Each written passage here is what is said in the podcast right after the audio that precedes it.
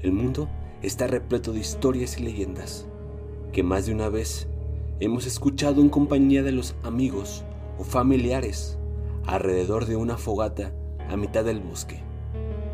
No cabe duda de que las leyendas son cosas que amamos escuchar, aún pagando el precio de no poder dormir varias noches. Y el día de hoy me toca a mí hacer lo propio.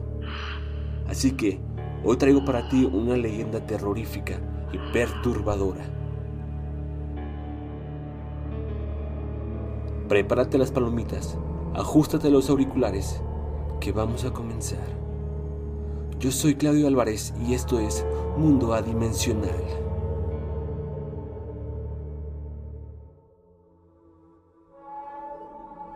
En la ciudad de Guadalajara, Jalisco, México, allá por los tiempos de la colonia, llegó al aquel entonces pueblo de Guadalajara un hombre que se hacía llamar el conde Baldón.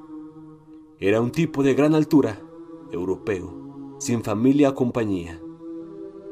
Este hombre era una persona discreta, vestía de negro la mayoría de las veces. Además, era evidente que poseía una gran fortuna ya que se había mandado a construir una pequeña hacienda en los alrededores de Guadalajara. La gente comenzó a ver que el conde tenía algunas formas extrañas, ya que diario salía a caminar muy pasada la noche. Las personas pensaban, quizás era por el cambio de horario de un continente a otro, y este no terminaba de acostumbrarse del todo.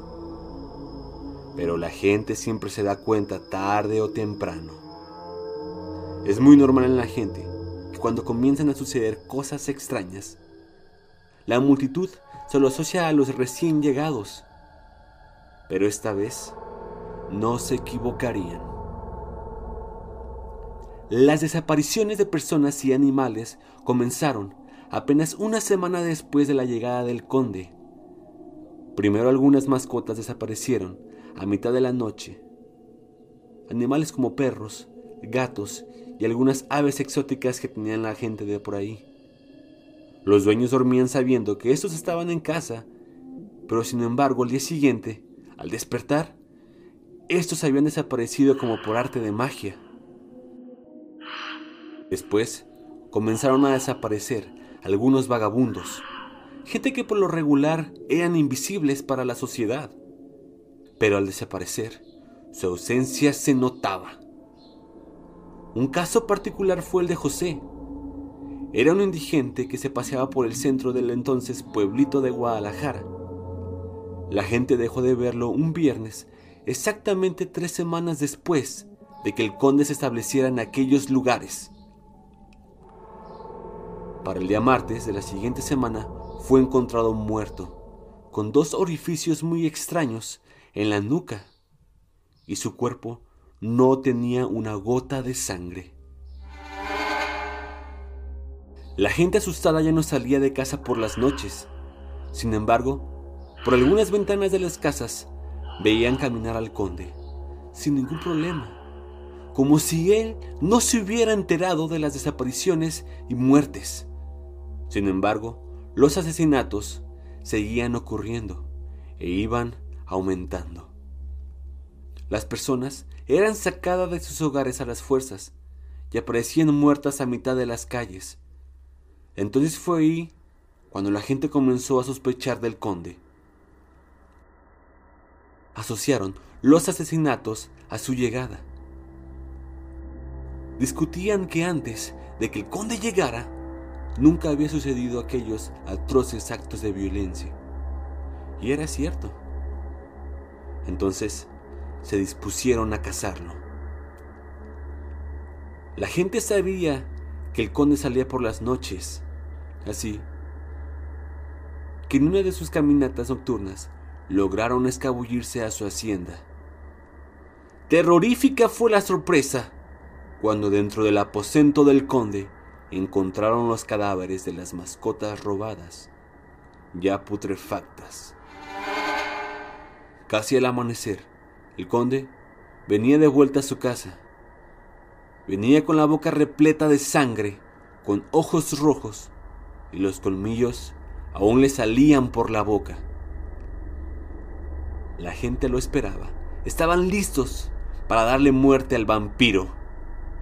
Y así fue. En cuanto el conde entró a la sala de estar de su hogar, fue embestido con una estaca de madera directa al corazón. Pero no sin antes romperle el cuello a aquel que lo había condenado a muerte con ese movimiento veloz e inesperado.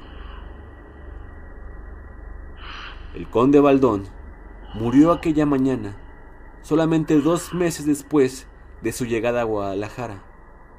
Dos meses que el pueblo se vio inmerso en el caos, la muerte y el terror.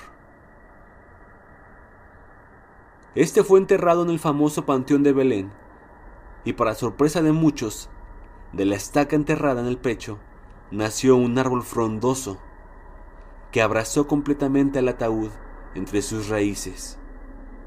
Se cuenta que si el árbol llegara a morir y se cayera, el vampiro renacería.